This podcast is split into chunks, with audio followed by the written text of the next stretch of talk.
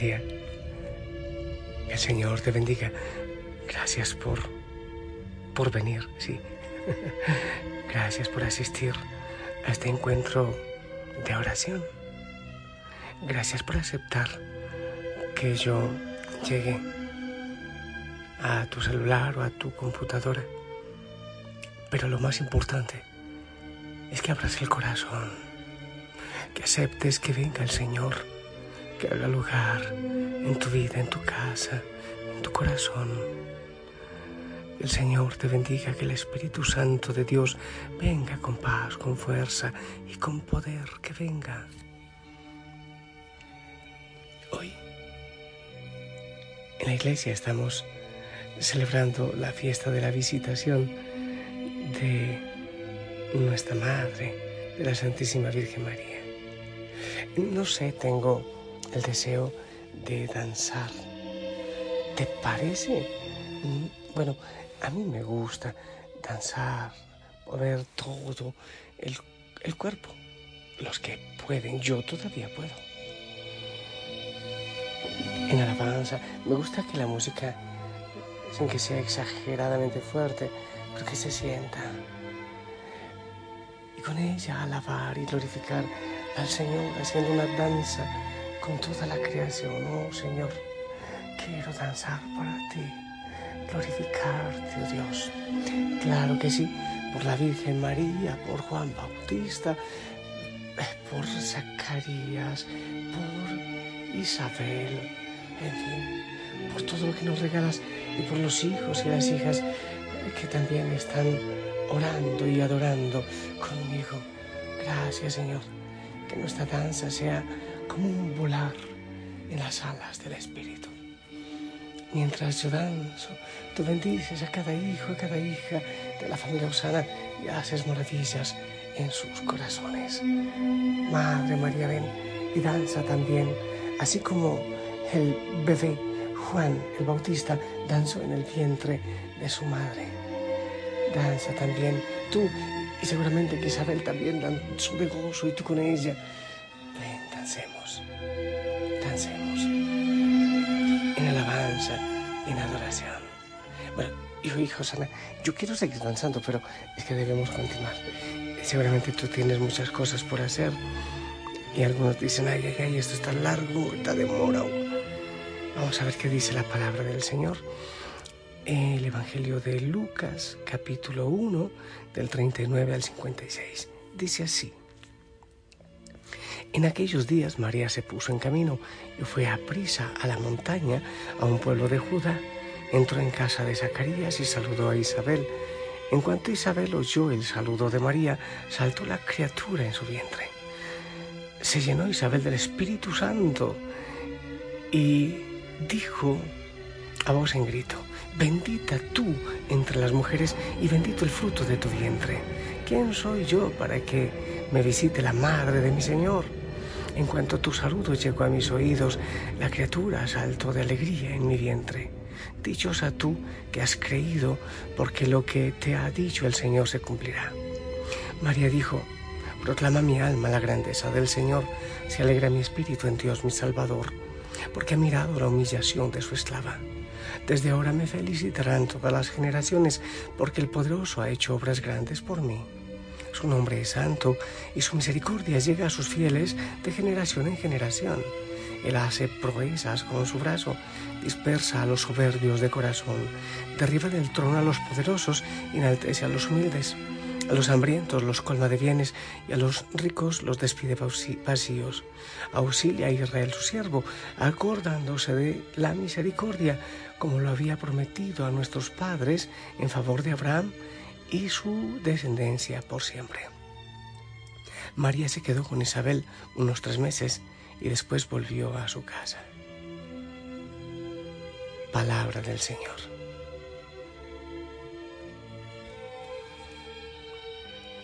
Em, a ver, ¿por dónde empezaré? Por Jesucristo, que Él es el principio, Él es el fin, alfa omega.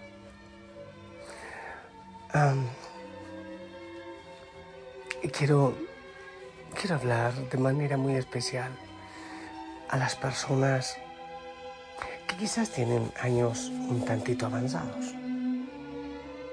Viejos o viejas, pero lo digo en el buen tono, ¿eh? en el buen tono de la palabra. Personas así algo adultas o con juventud acumulada. No viejos, pero con juventud acumulada, ¿te parece? Ok. Pero también aquellos que aunque no tengan la juventud tan acumulada, sienten que, que les está llegando a la tarde, que ya están como a las 5 o 6 de la tarde. Aunque no sean viejos o viejas, porque sienten que, que hay muchas desilusiones en su vida, que hay demasiada esterilidad, que hay demasiado desierto. Había demasiado desierto en el corazón del pueblo de Israel.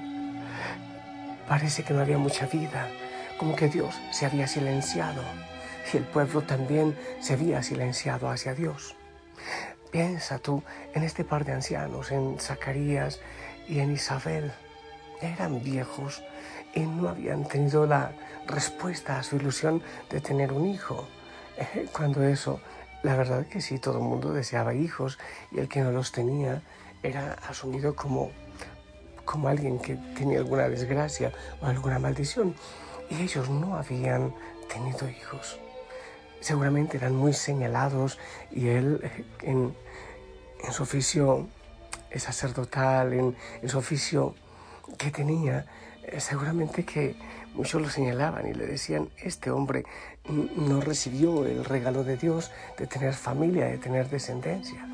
Seguramente que, eran señalados y a veces criticados, eh, no sé, tomados por malditos quizás.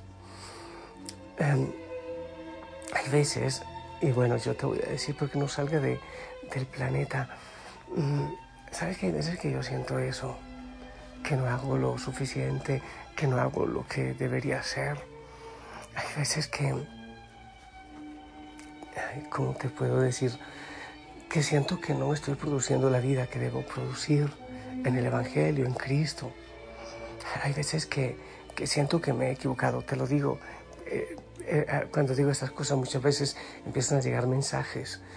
Bueno, son sentimientos que uno tiene en libertad. sí, como que como que la vida va pasando y uno dice, pero por ejemplo del Señor yo debería producir más. Eso puede ser egoísmo, puede ser ego, orgullo lo que sea. Pero no sé si muchos de ustedes sienten eso o que alguien de ustedes siente que ha dado tanto en su vida y que no ha encontrado respuesta. Yo, por ejemplo, a veces siento que muchas cosas me he equivocado en la familia Osana. A veces cuando cuando quizás he pretendido o sin pretender he apoyado mucha estructura y me doy cuenta que eso no es lo que necesita la iglesia, que necesita mucho más humildad, mucho más eh, gente de lavar los pies de los últimos puestos. Cuando yo me doy cuenta que, que no logramos eso y que o en muchos aspectos quizás a veces no se logra. Cuando yo veo que hace falta más los anahuín, los pequeños, así como Zacarías, como Ana, que seguían creyendo a pesar de, de todo, a pesar de que no habían recibido las bendiciones que ellos querían en un hijo. Y hay veces que uno se siente cansado y dice como que me he equivocado, como que no era por ahí, como que necesitaba dar un mensaje más rotundo, más radical, de pequeñez, de martirio, de dar la vida, de, de no puestos, de no tantísimas reuniones y documentos y papeles y tanta cosa, sino los que sirven desde los últimos puestos, de aquellos que son como los niños, mm, como, como la Virgen María o como Ana y Joaquín o como, como Simeón y, la profetisa Ana, la de Fanuel. Eh, así pienso en ellos en los pequeños, en los sencillos tantos, y que han encontrado el verdadero sentido de la fe.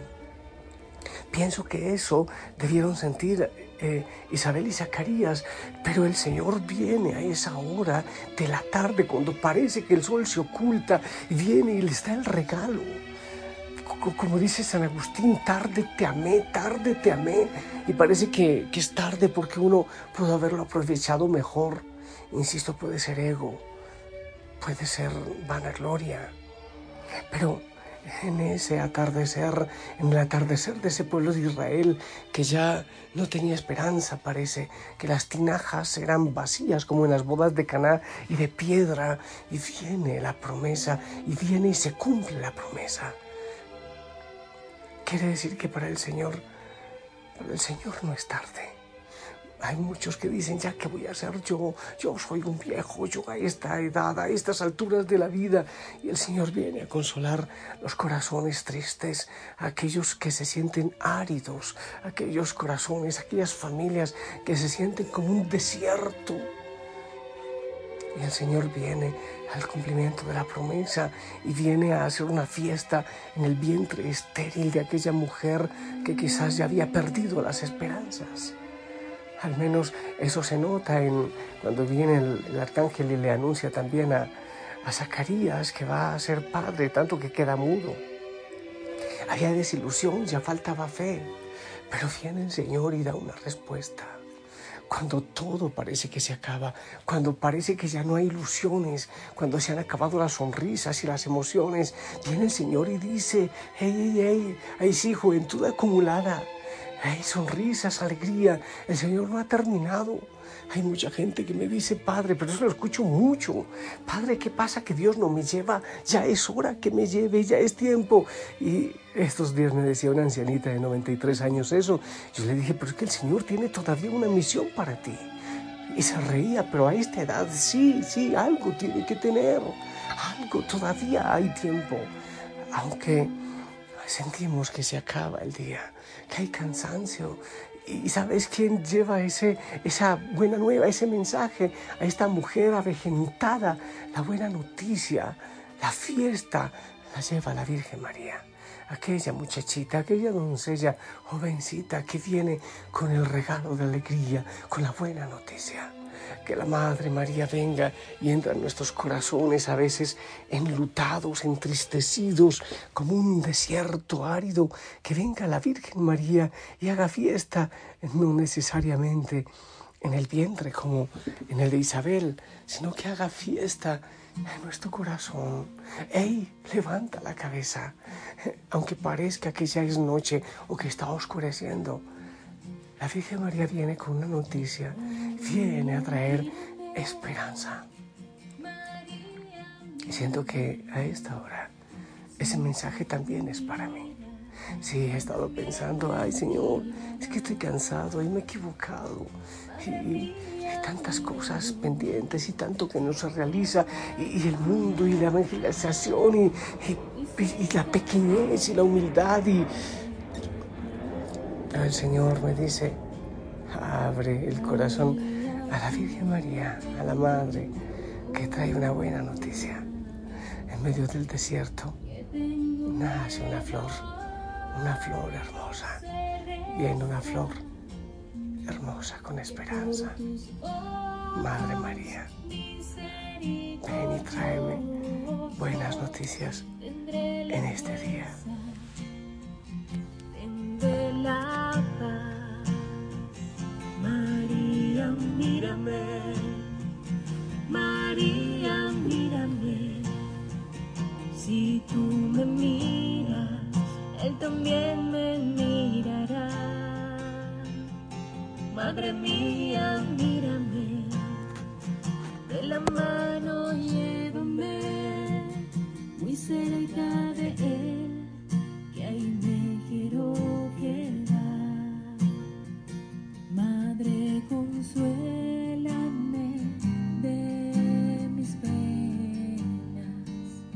que no quiero.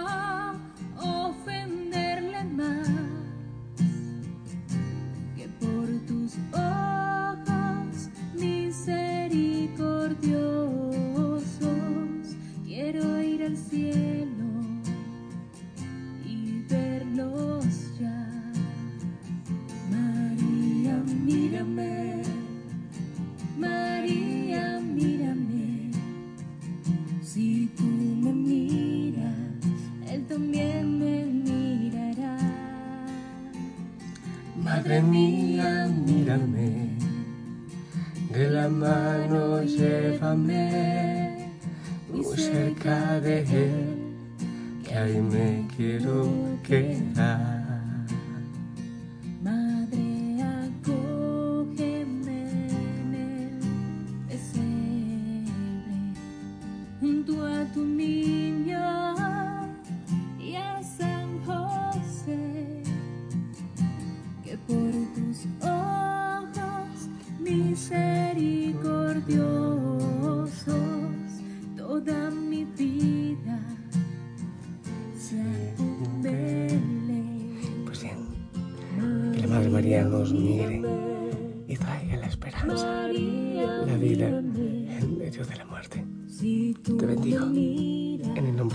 Padre, del Hijo, del Espíritu Santo.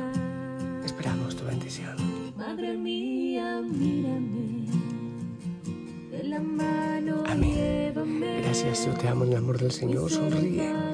Y, hey, levanta la cabeza, aunque parezca que ya estamos gachos y entristecidos. Dejemos que el Señor venga y que la Madre María traiga buenas nuevas. Sonríe. Hasta pronto.